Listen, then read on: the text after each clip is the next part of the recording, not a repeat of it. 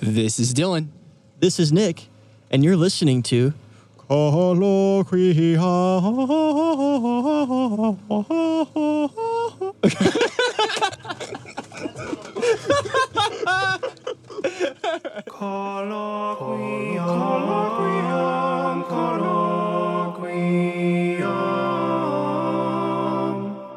Well, here we are on another fine Saturday afternoon.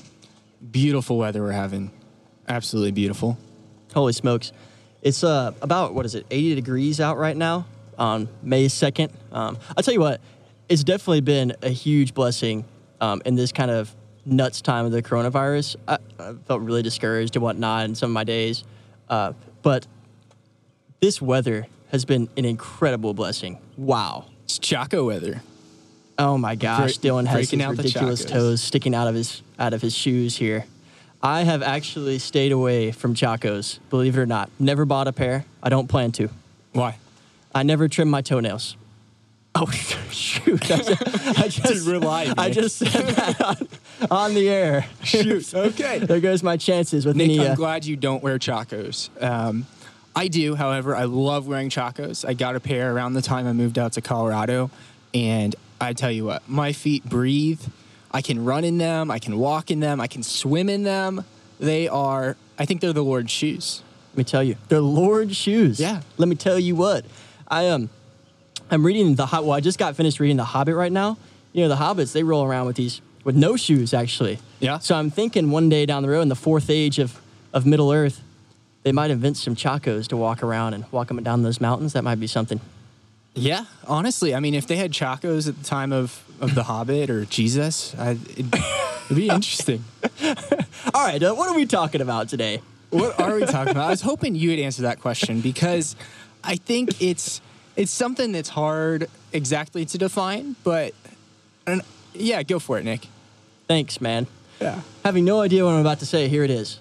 No, uh, today I think we're going to talk about young adults um, Yes. and just kind of the the strange lifestyle and dilemma and dynamic that the young adult, you know, kind of society brings, um, and kind of how we can navigate that. Since Dylan and Dan and I are all young adults per se. Right. Um, go ahead. Right, and I have to tell you, I I'm incredibly excited for this conversation. I have had a handful of conversations recently about this topic or topics related to it, and I'm just really jazzed to talk about this with you guys. I know we were we kind of have a text thread the night before we record, and we had a little Google Doc going, and there are just so many times where I was like, "Oh man, I'm I'm pumped to get at this, to start talking about this."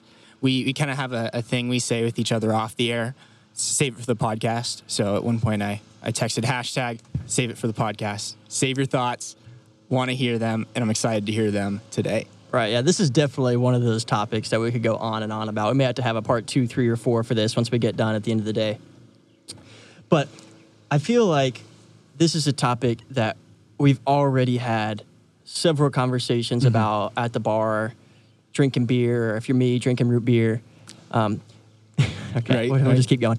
And, you know, there's just so much to sort out, uh, to make clear when it comes to you know how we should involve other young adults in a community that they feel like they, they need to be a part of and aren't and you know kind of what's our call what's our purpose you know as, as young adults and in the church especially so we're going to talk a lot Yeah. about those those random things i just mentioned as we, as we go along here i think Right, and I think there's there's a number of directions we can go, and that's that's why I get so excited about this because I think we can just follow the Holy Spirit where He leads us, and and I'm just excited because yeah, there's a number of ways it could go. Whether that's you know talking about millennial culture, whether that's talking about specifically young adult Catholics, the young adult life in general. What what are the struggles of young adult? What is a young adult? Why don't we actually start there? What what is a young adult to you, Nick? other than an adult who's young i would say we're generally talking about you know people that i think you were saying 18 to 35 is kind of the general age range um, usually people 18 to 21 are still kind of in college Sure. i'm thinking probably you know outside of college and before 35 is who i'm thinking kind of demographic wise people that are you know 21 to 22 to about 35 um, Right. yeah that's kind of what i'm thinking age wise which which also happens to be fairly close to the millennial generation age range as well. It might be not quite exactly it. I think millennials, you know, the youngest millennials are probably in their early 20s now, and the oldest are in their late 30s. But I think it's interesting that as when we talk about young adult culture, if that is our, our age range, it is a particular generation. It is the millennial generation. And so I think there's a lot to analyze there with regard to what, what is characteristic of our generation. I identify as a millennial. I'm on the tail end. I think we all are, you know, close to the tail end of it. But uh, I kind of like being millennial, actually. Yeah, I'm gonna tell you. So I'm I'm 27, so I'm kind of smack dab in the middle and closer to the tail end of being a millennial. So yeah, I actually hadn't thought about uh, young adults right now being tied to a certain generation. So that's interesting. I, hopefully, we'll get to talk about you know the relationship between what young adults generally need and also what millennials need. Maybe we connect those together a little bit. And So, so are you comfortable with that definition, 18 to 35? I think so. Yeah, I think with young adults, um, it's tough because a lot of times it's tied to where we are in our, our vocational stage, our, Sure. our stage of life. You know, I think a lot of young adults, especially now, are single. You know, not yet in their Yeah. vocation if they're not called to single life, of course. Um, you know, but I also think that's not generally true. I think someone who's 24 or 25 and married is also considered a young adult. So, Right. um, I don't know if you have any thoughts on that. Yeah, I mean, we have a we have a young adult ministry, I guess you could call it, in Huntsville. It kind of spans a few different parishes, and there's a there's a GroupMe with maybe sixty or seventy people in it, and it's grown. I think when I moved here, it was like forty people when I got added, and yeah, it just continues to grow. And there's smaller groups within this that do stuff, and each parish kind of has their own little thing, or some of them do at least. But you know, in this group, for instance, it's mostly I'd say 18 to 35. There's a few people who are, you know, maybe in their late 30s. There's a few people who are maybe on the younger age. I'd say in general, though, it's post college. I think there is, you know, UAH here has a good college ministry, and I think that's something you'll find a lot of places is that colleges have really good community, whether that's just through campus life or whether that's through faith based organizations. College students tend to have community kind of, I've always said, handed to them. You know, in college, you, you have community handed to you on a silver platter. You show up, you live with your friends, you are involved in a ton of awesome organizations that fill you up. You, you know, hopefully are involved in a faith based ministry and rooted in your faith through that. And I was just always awestruck. Like I always had something to do in college. Always had people to be around. And I think that changed a little bit when I entered the post college world and especially the post focus college world where I wasn't still immersed in that community. Right, absolutely. Yeah, I think that's the whole reason why we're kind of bringing up this topic of young adults and how we should navigate that kind of lifestyle because, you know, there is this sense in which in college, right before our young adult entry, we had these great communities, you know, that we were in. I, I know I had a, you know, great group of friends that I did life with. And, you know, my young adult journey kind of started off, I would say, after my time in Focus, which was, mm-hmm. I think, the best community for young adults, people just out of college on the planet, you know, for, mm-hmm. um, especially for you know, devoted Catholics. Mm-hmm. So, um, jumping from that into basically nothing, and there's this gap time in between, you know, I'm jumping out of a great community and, you know, maybe I'm 35 or 40 and I'm married and, you know, have kids and I have a, you know, general community because of that. There's this gap time in between, you know, good communities. Yeah. So I think we've, you know, referred to oftentimes young adults as the forgotten age. I think I've heard that tagline before. Interesting. That forgotten, forgotten, um, you know, social group or whatever. Yeah, generation. generation, yeah. yeah, where we're just kind of left out of you know these different communities and we don't feel quite you know quite fitting in or, or this and that. So Yeah, and I think I think you kind of alluded to too. It depends a lot on, I guess, vocational status. You know, a 22 year old who is married and starting to have kids is in a very different place in life from a 27 year old who is not married and does not have kids. And I think sometimes you see that breakdown in yeah, may- maybe it's ministry settings or different social settings. I remember one time meeting a guy at um, an event somewhere, and you know he was roughly my age, and we connected. We had some mutual friends. So We had a good conversation, and I wanted to get him plugged in because he was new to the area. So I told him about like this young adult community we had, and it was actually kind of funny because he was very dismissive of it, um, and I kind of I don't know if I took it well, but he just kind of alluded. He's like, "Well, that's like a singles thing." And I've got my wife and kids, um, and they're like my priority. And like he's right, you know, like that's his priority, but I felt as if he didn't think that like what we were doing had anything to do with him because he was in his vocation. And and maybe that's right. Maybe it's not the right way of looking at it, but I think for better or for worse, there there is a distinction there. If if you're in a different vocational state, your needs are different. What you look for in community is different. So, Absolutely. Yeah, we think about different things. We have different desires. We have, you know, different things in our prayer. Uh, if we're in different vocational states, so I, I feel like that's a natural thing for someone who's married to, you know, okay, it's great to hang out with people who are single, you know, but also I feel like the, the desire is to hang out with people who are also married, you know, in that state of life, who also have kids, you know, they, they can talk about and, you know, sympathize with different things uh, than single folks can. So, Right. And I think one of the things that makes me think of is, you know, I didn't come prepared with any statistics, but statistics, the statistics, that's a hard word. You probably say that every Say day, that though, again. mathematician. Repeat after me. Go ahead. Statistics. Right, right. Statistics. Good. These statistics are out there on the millennial generation. And I think it's pretty clear. Our generation gets married a lot later, if they get married. Um, and yeah, so there's just, I think, a much higher percentage of people in their 20s, uh, even 30s maybe, who aren't married, don't have kids. Exactly right. And I just think it's, regardless of ministry standpoint, it's just a fascinating demographic trend, I think. Yeah, I want to I want to make sure we're on the same page with what you just said because I think that's so important and why I think it's unique right now. You know, in our our quote unquote generation, you know, where it wasn't maybe you know 50 years ago. Because I, I think, you know, how what age were your parents when they got married, Dylan?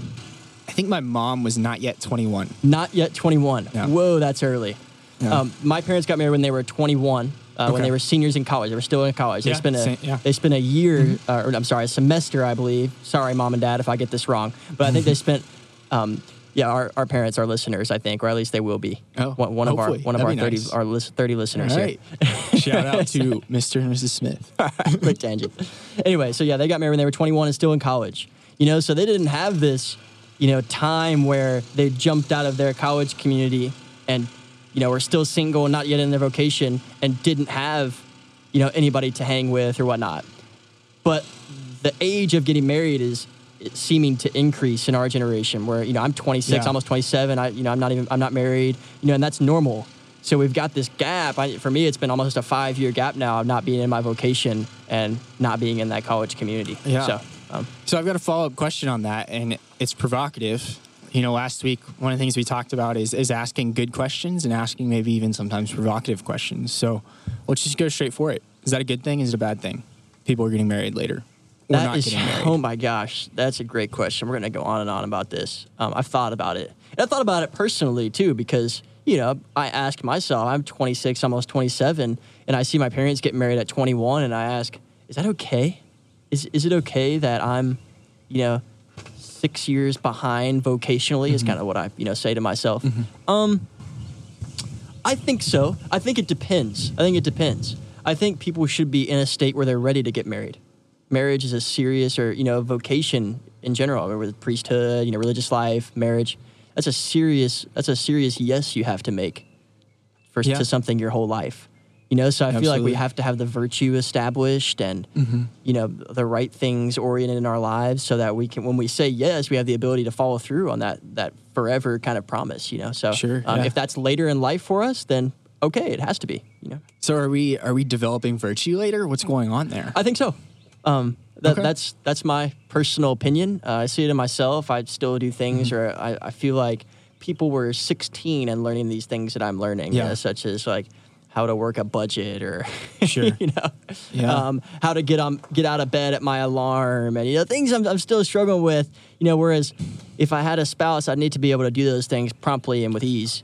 Um, You know, so I'm still kind of work, and there's a certain sense, of course, in which you know we're always going to be growing in virtue. But I think we, we need base traits and virtues to, to be able to enter into a vocation. So Yeah, and I think I wonder how much too the college life kind of plays into this a little bit. And I know we have some listeners who are college students, so I don't want to exclude them by talking only about young adults. But you are young adults. If you're above 18, you're a young adult, and a lot of these things are going to apply to you. But I just think of you know there's a time, and this is very generalizing, very much generalizing things, but there's a time where at least in my head, families, you know, there's a lot more homeschool, a lot more community centered. and you lived at home until you're 18. When you're 18, you're expected to go off, get a job, start a family, and provide for them. You know, if you're a man, and and without getting too much into to yeah how that looks different for a man and for a woman, but there's this expectation like when you're 18, you're off on your own, and now we kind of have like there's a lot of you know live at home till you're 18, and then at 18 it's like oh freedom like now I can do whatever I want. And you go off to college and yeah, I mean everybody's college experience looks different, but I think everyone I know experienced a drastic amount of freedom compared to what they had experienced before they were 18.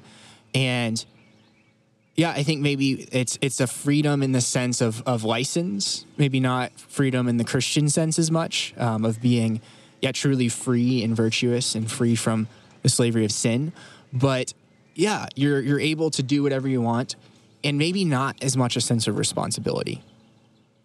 You know, I think of for some reason, uh, you know, JP2's love and responsibility, um, his great work is coming to mind. Of just that sense of, yeah, when you when you're off on your own, maybe you're given this this freedom of a of a sort, but you're not also given this responsibility.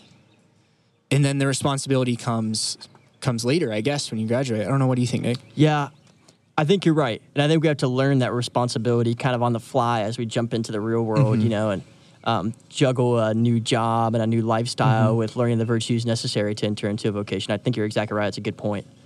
Um, yeah, other thoughts. I'm trying to think. You know, I, I hate to bring this up, uh-huh. but and this is a whole other can of worms. We maybe talk about it a different episode.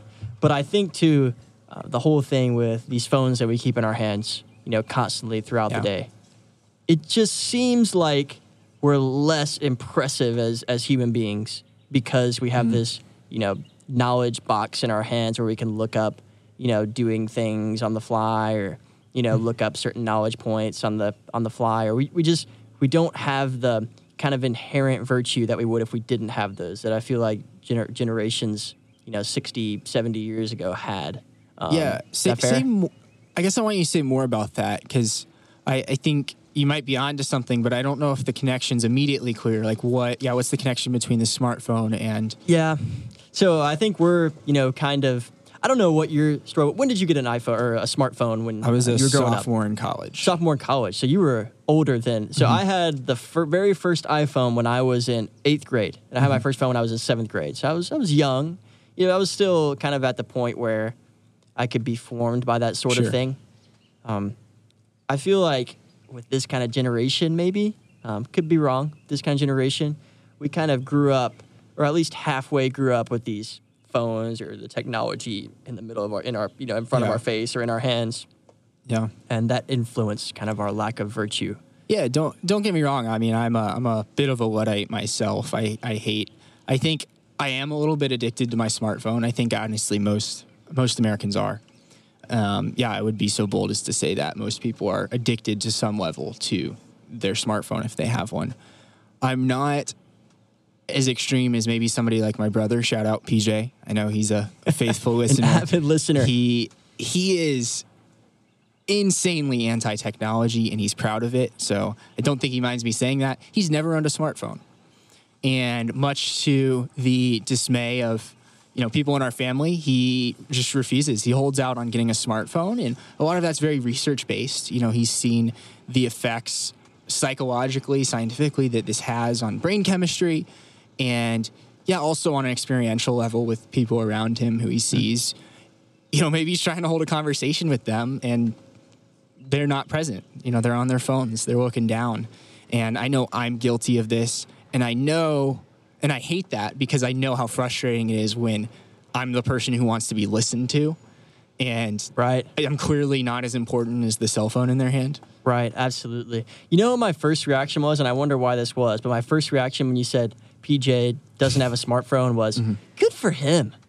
You yeah. know, that was my first knee jerk reaction. Mm-hmm. You know, and I wonder why that is because smartphones are, are good, right? They give us great goods to, you know, connect with people mm-hmm. and it's infinite amount of knowledge, it seems like. But my first reaction mm-hmm. was good for him. I know personally in this coronavirus time, I've I've definitely increased my smartphone usage. Right. And I noticed actually the other night that I was having just a really difficult time concentrating on you know, this book I was reading. And I don't know whether that translates mm-hmm. directly to my yeah. extra use of uh, technology, but I, I felt like it did. You know, just my attention span and my you know um, impressiveness as a human being Right. kind of had gone Yeah. down. yeah, and it's there's this phenomenon. I mean, I think that think of the people I know who don't have smartphones intentionally, and they're usually pretty like, yeah, pretty cool people to get to know. Um, pretty virtuous people, pretty intentional people. Uh, the kind of person you want to have a conversation with. To go back to like our topic last week, they're probably better at conversation. Right. Just more attentive, way they look you in the eye. Yep. Yeah, absolutely. And I think, yeah, there is something impressive about it. I think there's something to be said for that. There, I also think of, you know, the time we're in under the pandemic too, where we're also localized. We're forced back into this local community, into our neighborhoods, into our homes, into our families. But I think because of the digital world, we don't know how to live in it. Mm. Because what are we doing? We're living at home. We're, we're maybe living with roommates, family. We're right next to our neighbors most of the day. And yet we're Zooming with people across town, across right. the country, across the state. It's this weird phenomenon where, yeah, we should be growing more in local community, but we're not Right. because we're we're just so immersed in this digital world. And so there is a lot of yeah, there's a lot to be commended in somebody who refuses not refuses to join the digital world because most of these people are on the internet or you know, they use it as they need to and use it as it aids them to communicate with people. But they're immersed in local community. And I think the fruits of that are tremendous. And I think those are the kind of people, honestly, I, I'll tell you, I talked to PJ a lot over the last few weeks. I think he's doing better with the quarantine than anybody else I've talked to. Hmm.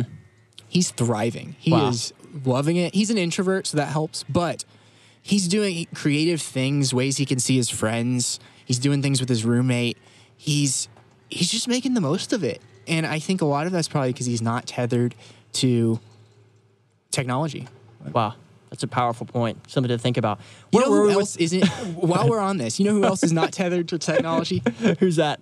Doris. Oh my gosh, there she is over there right now, our faithful listener. Let's wave. Everybody wave at Doris. Hey, What's up, Doris? she can't hear us. She forgot to turn on her hearing are aid we gonna are we gonna make her appear in every episode? I'm starting to get tired of Doris here. You're tired of Doris?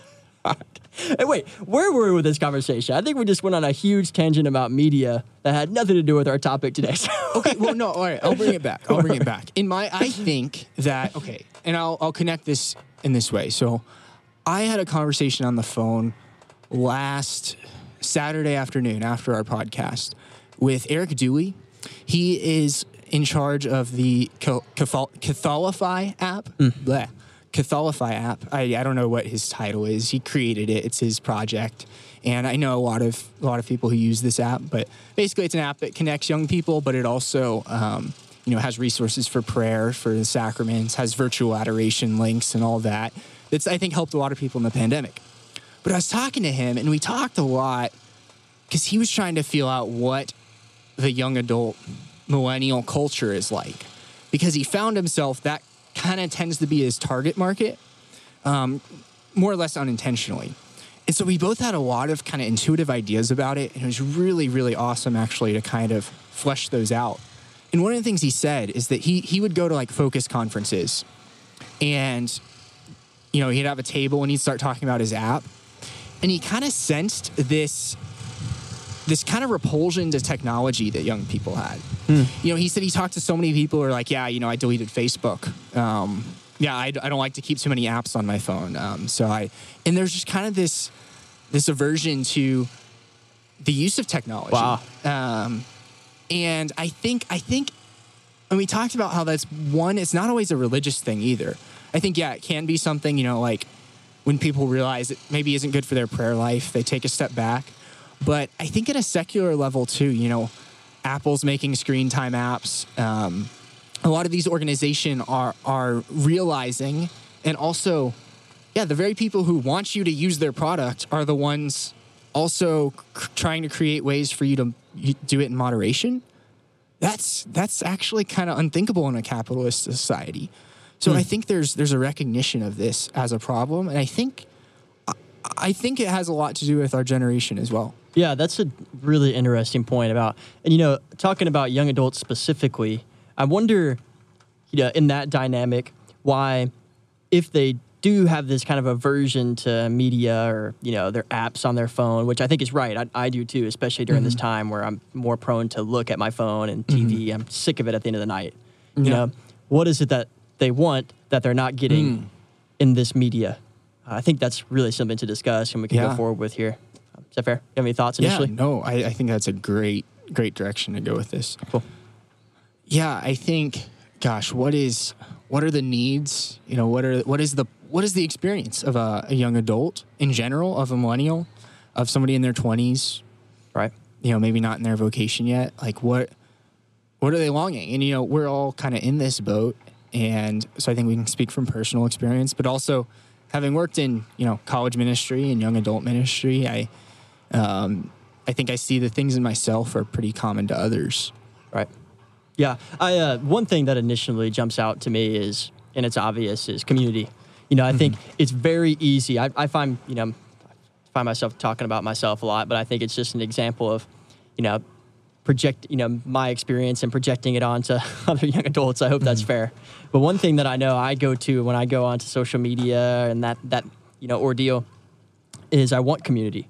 I want to go there and I want to encounter someone when I'm sitting there by myself in my living room or whatever it is. I want to want to encounter someone. I want to have that interaction with another human being Yeah. uh, an authentic, in an authentic way.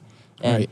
once I get on there and I scroll down the feed a little bit for 10, 15 minutes, um, I realize that what I'm doing right there is not bringing me what I wanted. It's not bringing me that real human interaction. Mm-hmm. So I think what young adults really do desire, you know, especially if you're not in your vocation, is uh, physical, tangible community. You know, Right. where, where we can, Yeah. a place where we can gather, um, a place where we can look at someone face to face, like you and I are doing now. Um, Yeah. You know, just that authentic communal experience. You know, not not you know through a screen.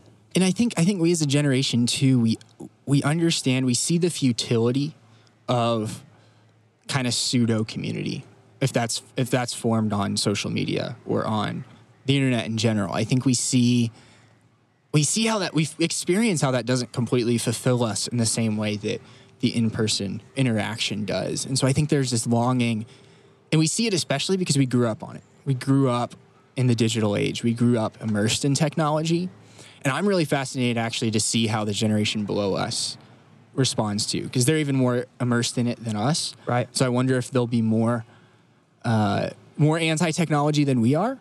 Um, if the you know when Eric Dooley and I were talking about, it, he kind of described it as a pendulum. He thinks like the pendulum swinging the other way towards yeah maybe being a, maybe being a little bit more moderate in technology use. Yeah, that's interesting.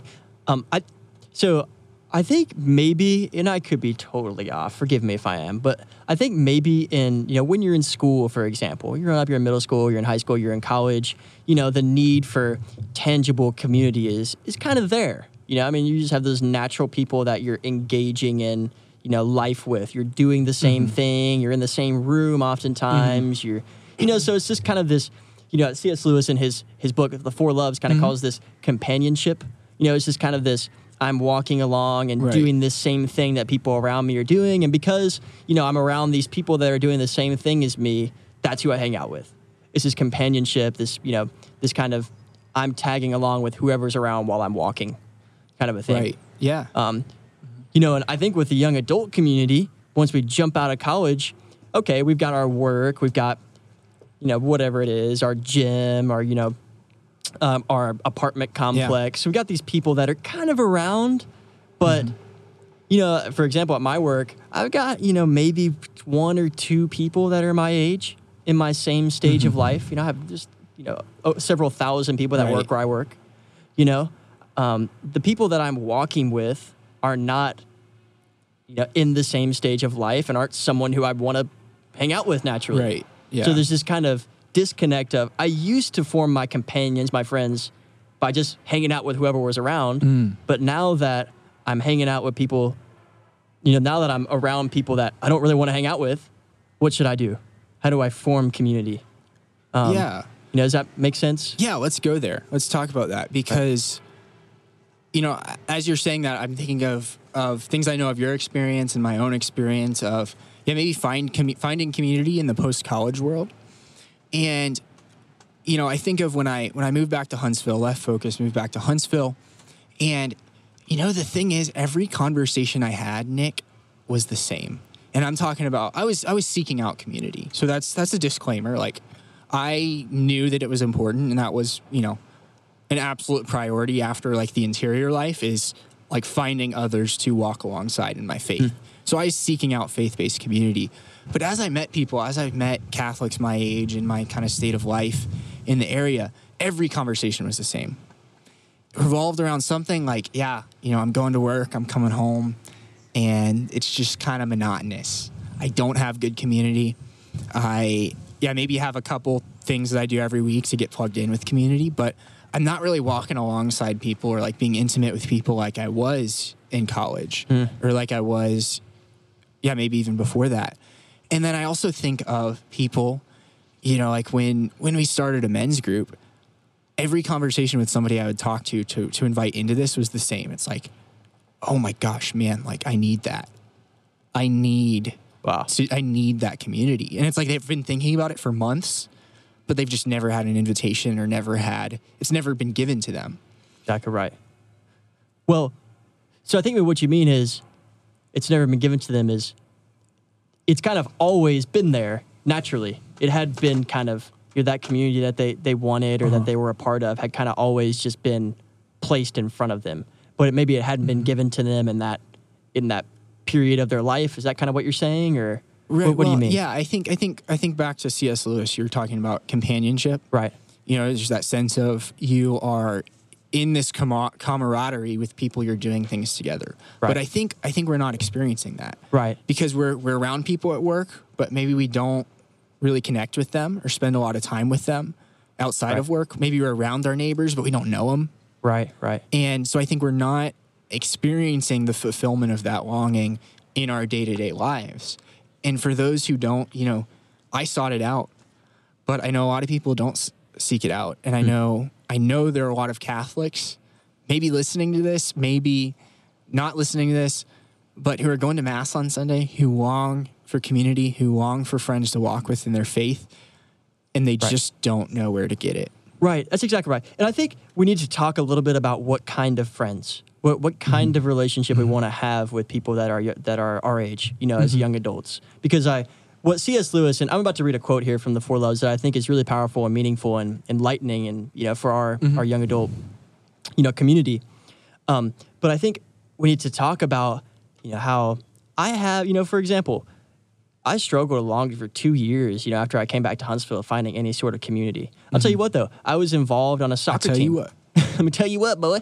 I was involved on a soccer team uh, with, you know, 20, 25 guys, and we'd get together, you know, pretty much every Sunday and play a game. And I, I love that. I enjoyed that. Mm-hmm. But they talk about soccer, you know, and that's mm-hmm. great. I love soccer, but there's a certain sense in which I want to run in life with people that are running towards the same goal, towards the Lord, and that's what ul- ultimately I want to do. Is I want to I want to run shoulder to shoulder with someone uh, Right. towards that towards this you know heavenly goal. And you know maybe I go to my gym and I make small talk with people. Going back to our you know conversation from last week, maybe I make small talk with Yeah. someone who rides on the treadmill beside me every day, or you know. But that's just there's a certain sense in which there's something missing there.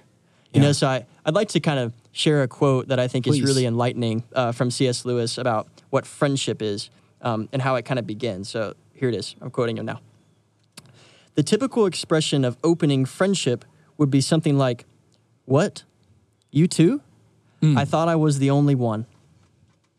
So that's just a short, you know, kind of a short quote from him. And that, that's that's a perfect example, right? And he goes on to mention, you know, how we should envision friendship as two people shoulder to shoulder facing some goal, not facing towards one another, but shoulder to shoulder facing some goal. And in separation, here, here's another quote from him. Um, and instantly they, meaning the friends, stand together in an immense solitude. Wow. So they stand apart from other people and say, Oh, you too. I thought I was the only one that felt this way.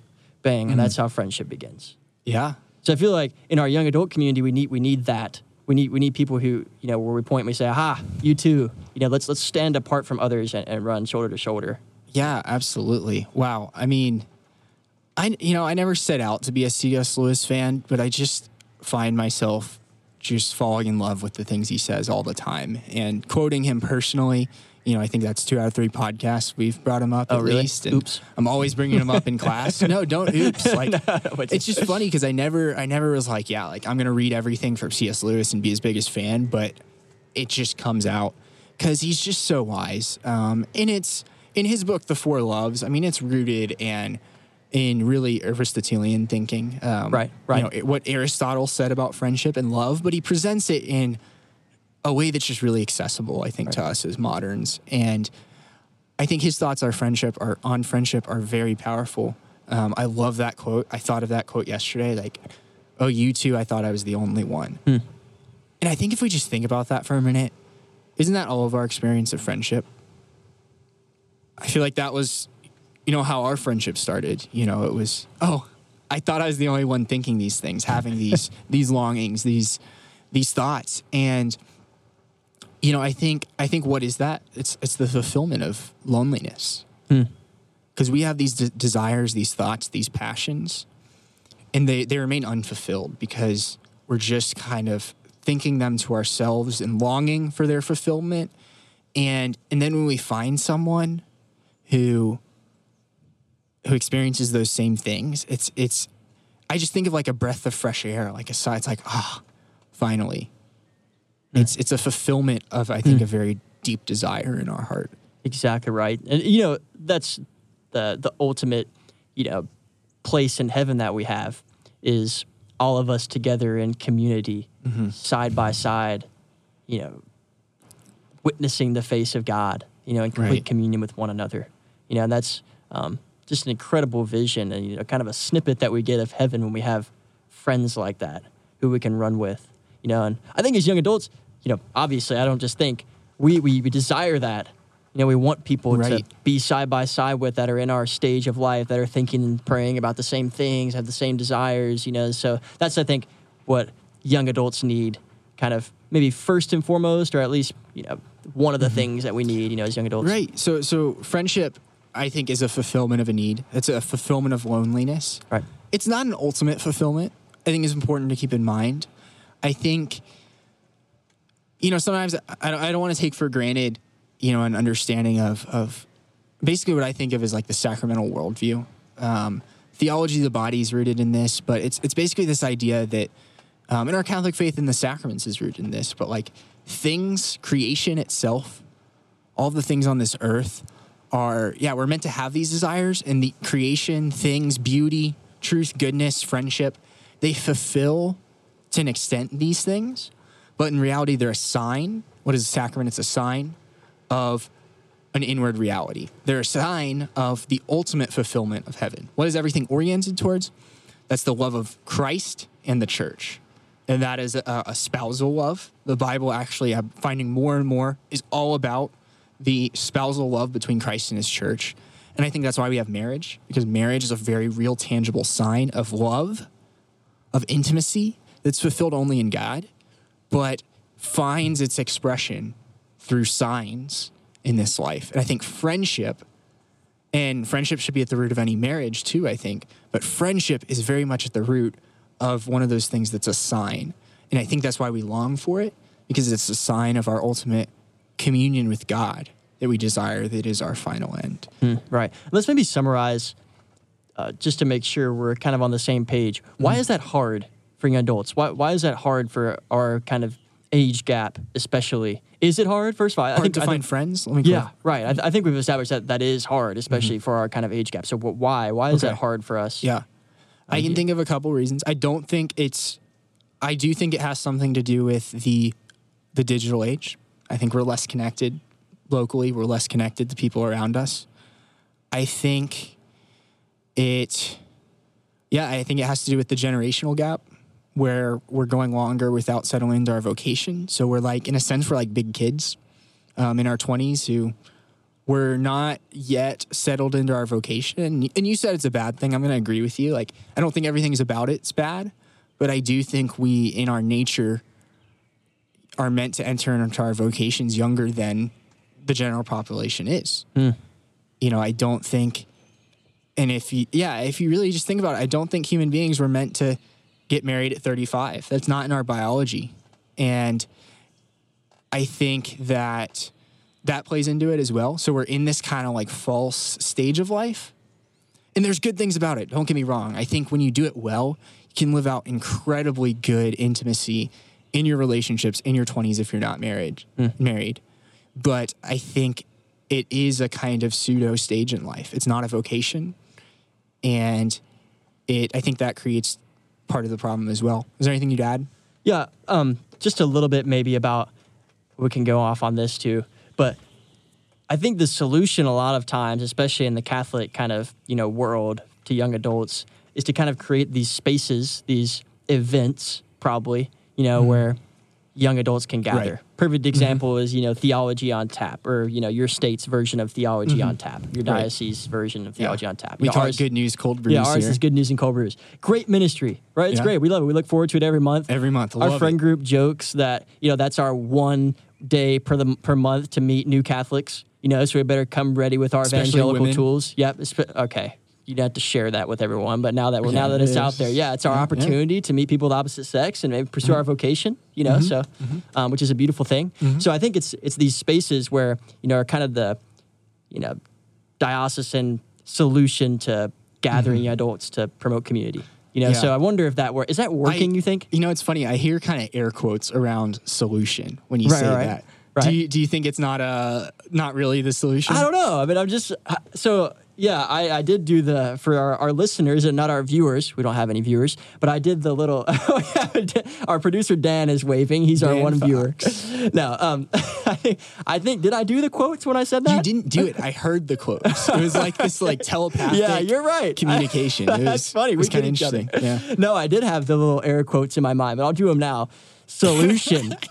He's doing air quotes for those for those listeners who can't see us. no, yeah, I have my doubts as to whether or not that's the uh, the solution. I think it's a great thing.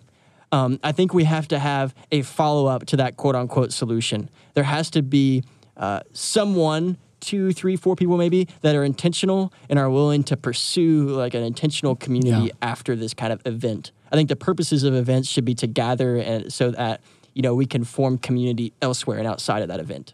Uh, is that fair? Yeah. No, I'd agree. I'd agree absolutely. Um, something has to change about the way we're living our day to day lives. Right. But what is you know I, I I don't know if I can put my finger on what that is. Um, Yeah, I think maybe maybe we'll get into what can young adults do maybe Yeah. towards the end to kind of yeah. you know meet their desires to be in community Right. and to but before before we do that though can we mm-hmm. jump into maybe some other things that we think young adults need besides Yeah. community i think let's that's probably the best way to go about it before we get to yeah and, fulfillment. and then we can the- get into how we can fulfill those needs i think that would be a good thing to That'd be do the logical process. right yeah i gotta keep dylan honest here go ahead dylan what's our next thing Then our, our needs. So we, we talked about one. The first is like loneliness, right? So fulfillment of of that right lonely that's fulfilled by community i think right yeah i think so another need, maybe purpose. Yeah. I, so I kind of like to get into this a little bit, the sense of purpose and I think we said mi- mission too is something maybe we wanted to discuss too. I think they're they're tied hand in hand. Sure. This idea of I'm not in my vocation. Um, you know, I I don't really have a job that I Mm-hmm. know if I like yet or I want to stick with. You know, a lot of people Mm-hmm. feel that way. No, I do sometimes.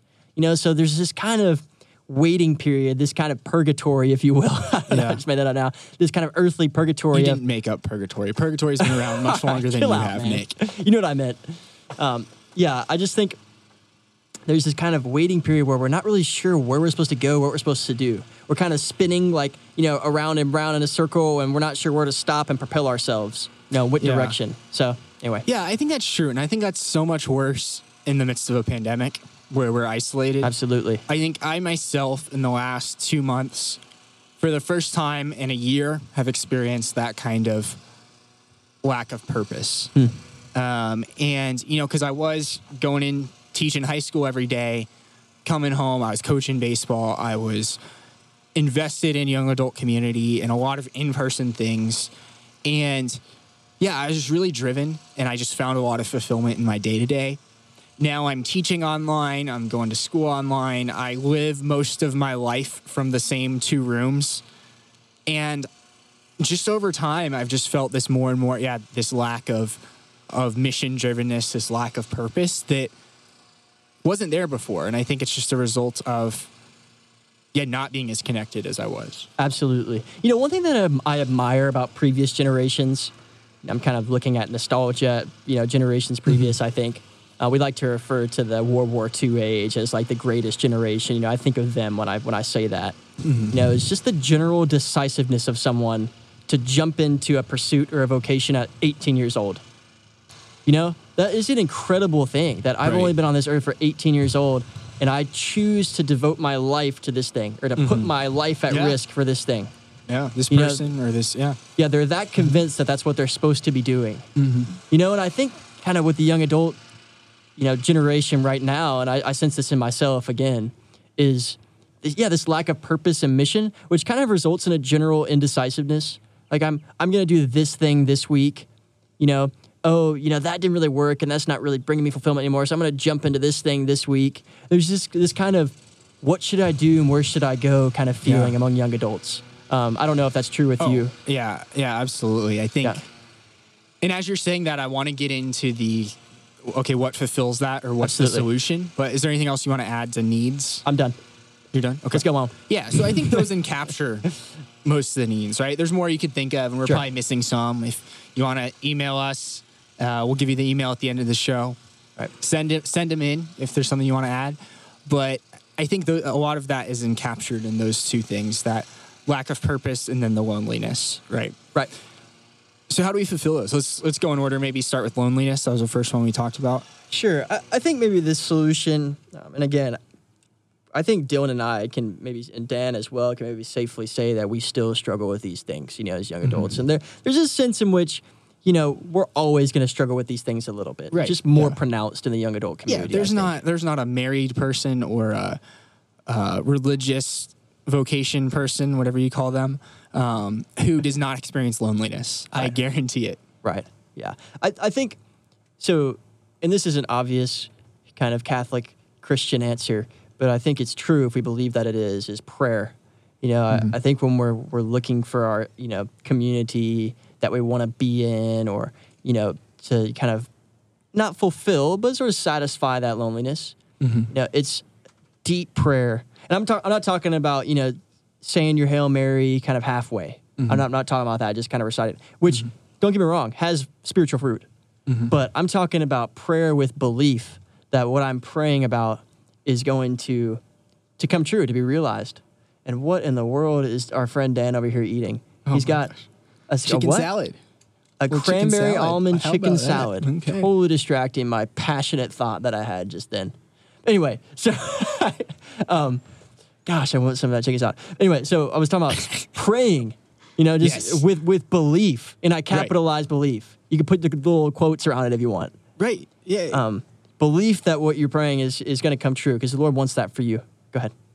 well, eh, gosh, I don't know. When you when you talk about prayer, it just gets me going Uh-oh. because got him going. I I'm really passionate about what what I would call the primacy of the interior life, um, just the importance of prayer in our life at all.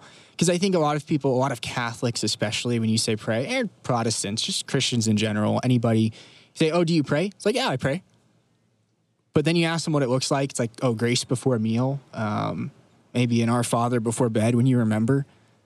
That's not what the church talks about when it Come talks on about now. pursuing a prayer life.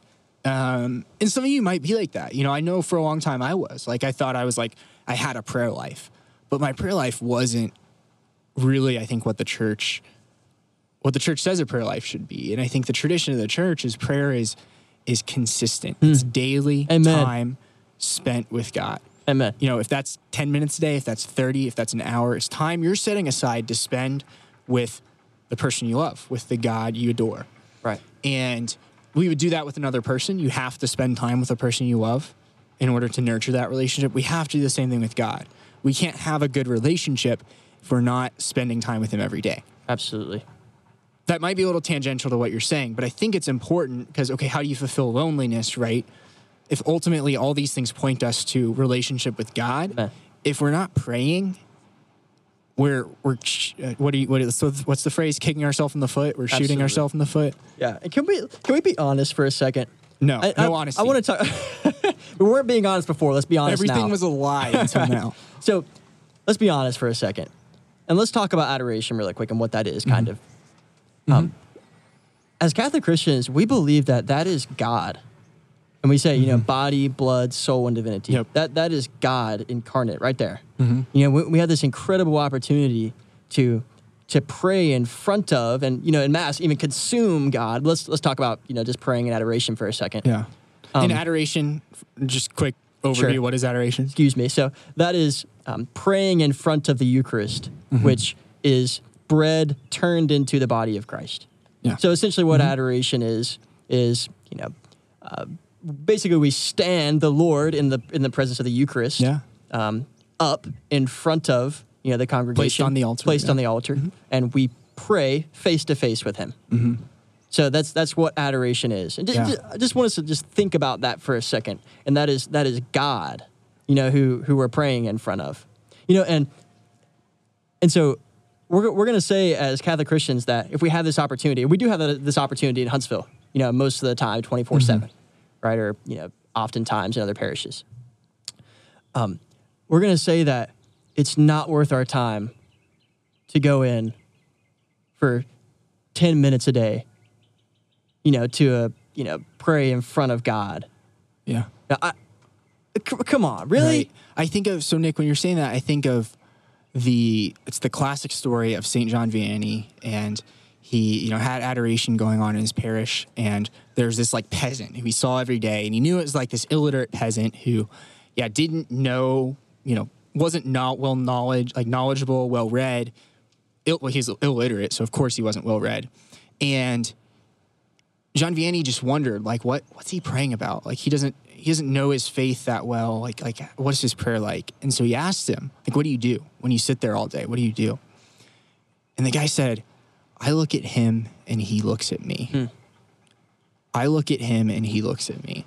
And I think he has just the the best understanding that we all should have, whether you're conversing with God in prayer, um, whatever that looks like, if that's formal, informal.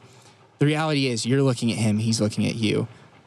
And that is an intimate relationship. Absolutely. Yeah. And that is the fulfillment. And then I think also to build off adoration, receiving the Eucharist um, is incredibly intimate because it's the consummation of that longing. So if we're staring and, and conversing with the one we love, the God we love, when we get to receive Him, receive His body into our body, that's that's the fulfillment of that longing, is it not? Yeah, it's amazing. Yeah. So I think maybe just kind of just a summary to this tip to how we can help young adults kind of um, fulfill their you know longing to satisfy their loneliness um, is is pray. And I think we Yeah. touched on two things. One is pray so that you can be in communion with Right. the Lord, so that you can just grow in deeper relationship with Him, which is the ultimate reason for all that we do here on earth. You know, and, and two is pray for a tangible community.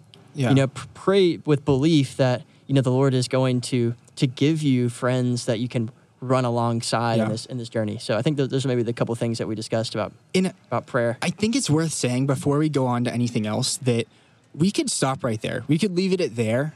If that was the only thing you did in solution of this fulfillment of loneliness, I think you'd be on a good track. right. Absolutely. But I'm sure you want something more tangible than that, something you can do, something you can, a change you can make in your life other than praying that's going to, that maybe seems like it's going to connect you more tangibly. Yeah, let, us maybe just keep it really simple here. And this is just something I have I have in mind. Um, literally, it's this: act, do something, anything, anything will do. Make a motion. I think you know, in my experience, in my first two years in Huntsville, not really having any community whatsoever, but just being feeling lonely and frustrated with that, I just didn't make a move. You know, I just I spent a lot of time in my you know room praying and mm-hmm. which is incredible. And our, our first our first tip, which is important. Yep. You know, and thinking and wondering and frustrated about where I'm going to find my community. Mm-hmm. But at the end of the day, I just needed to make movements to form it myself. You know, Yeah. jump into a gym where I think there's going to be, you know, a lot of people my age. Go to a bar with, you know, maybe an acquaintance and Right. kind of strike up a conversation with somebody. Anything, do something. Right. Right.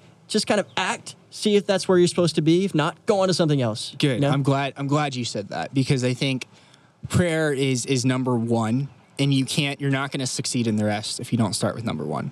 Right. If you don't start with prayer, that's essential. But I think you know, I think of advice I've been given. I think of something a spiritual director has said to me just about discernment, because I've come to him at times where it's like yeah, like I just have all these desires and I'm praying and like I feel these desires and like I feel like all these conflicting desires. Like I want this, but I also want this. Like I don't know what the decision I'm supposed to make is. And one of the things he told me is like discern based off what God like the what God is doing externally in your life. Who's he mm-hmm. placing in your life? Who how is he working around you? And that was really helpful because human beings we're fallen, we have desires all over the place. And we can discern to an extent our desires, but if we're only discerning our desires, we're going to stay in our head. We're going to be stuck in our head. And so discernment requires action, I think is an incredible principle. And so if we are lonely, if we're looking for community, are you doing what you need to do? You know, are you looking after mass to see if there's other young people? And that may be a whole nother issue of, you know, is there something in the parishes for this? Uh, maybe part two. I don't know. We got we're gonna have to have like a part seven for this But, this yeah, conversation. Yeah, absolutely. This conversation will continue, but maybe that's yeah. Are you trying to find? You know, we we bash the internet a little bit, but is there a uh, social media group of young Catholics your age? Um, is there somebody you know who maybe you know he has good friends, good faith community who can invite you into to that the, some of those relationships that he has what are you doing? Are you taking an action? Because the lord i think the lord loves to work in those ways. The lord loves to see us like take a step forward and then just kind of yeah reward give us grace in in those steps and just encourage us. I think of like a you know a baby trying to walk mm. you know and it's like each step like the father is just like watching smiling like there to catch him as soon as he falls but he wants him to try he wants them to take those steps Absolutely. Absolutely. Yeah, as you were, you know, talking about that, I was thinking of this book that I read recently. Um, it was actually the 2019 book of the year. It's called The Boy, the Mole, the Fox, and the Horse. It's like this. never heard of it It's like this kind of cartoonish children's book, but kind of meant for all ages. Um, and kind of one. I remember one page that I that I read that was just so meaningful and powerful. And the boy is talking to this horse, and the boy asks the horse, "What's the bravest thing you've ever heard someone say?" And the horse says, "Help." wow Such a such a powerful and mm-hmm. simple. You know, I think Yeah. that's the way the Lord speaks to us. Sometimes I heard this said once is, you know, the Lord speaks to us in these simple but profound kind of phrases a lot of times. Yeah. You know, that's so so important. I think just to just to cry out and and help. You know, may, maybe it's it's your prayer and also your action. Maybe it's to reach out to a friend, like you were saying. Reach Yeah. out to someone who can engage you in community. Maybe Yeah. it's just that one, you know, help. However that's said. You know, it's such an important thing to to to act upon. you Yeah, know, and don't be afraid to do that because Right. the enemy wants you to keep it hidden. The mm-hmm. enemy does not want you to voice those things, and the Lord wants to shower you, shower you with grace for taking those little steps. Sounds like a nice shower. All right, so I guess is is now a good time to talk about all these awkward construction noises people have been hearing. Oh, goodness me. Maybe, hopefully, hopefully they don't come through. But I haven't noticed them very much. There is that classic, you know, tractor backing up beeping noise, but I think we're all right. It's not too bad. we we sat down to record this, and it was all quiet. And then everything started up. We're we're still on Dan's porch. You know, we're actually not on stay at home order anymore, but we really like our setup. I honestly, I'm very comfortable being six feet away from Nick. Uh, Let me tell you what, I can't reach out and slap him on the head when he says something stupid. So I think we're gonna continue to keep this setup. It's honestly quite nice. We'll have to uh, we'll have to share a picture sometime, or maybe we could do a video podcast, and y'all can see this setup we have because I quite like it. We got buckets for resting our drinks and books on. I thought you were just going to leave them at that. We have buckets that we're Oh, sitting we do have on. buckets. Anyway, anyway. We have buckets. Buckets. Doris has a bucket. and it's me. Doris, Stop bringing up poor? Doris. Dylan, do you have something that you like to share with our listeners before we Oh, head I off do. here? You're right. Okay. You're right. And that is that I love each and every one of you. That's Oh. not it, but it's true. Um, what I would like to share is that we have an email. Our email is colloquiumshow at gmail.com. And we'd love for you to send any questions, comments, any topic ideas. I know I've gotten some. We'd love to hear it. We want to interact with you guys. It's, you know, we honestly, I'd probably do this just to talk to Nick and hear ourselves talk, but it wouldn't be the same without listeners. So yeah, we'd love to hear from you. So please give us give us a shout. Let us know your questions, comments, concerns. Hate mail, I'm open to it. I don't know about you, Nick. How's your self esteem? It's all right. You know, I kind of do this podcast as kind of an ego builder. So I feel like if, um, you know, people start sending in hate mail, that would be contrary to what my purpose is there. But anyway, Well, let's say send hate mail to either me or Dan because I don't think Nick can handle it. So if you send hate mail, just put like a disclaimer in the subject of the email, and we'll make sure Nick does not read it. Right. And hang on. But ma- and ma- maybe we'll post uh, our email in the show notes so that people actually know how to spell colloquium and show Yes, after. It, it will be in the show notes, and Okay. it's also in our show notes from episode two, colloquium show at gmail.com. Great. We hope to hear it from you. This has been our podcast. All right. Y'all be good. See y'all Peace. soon.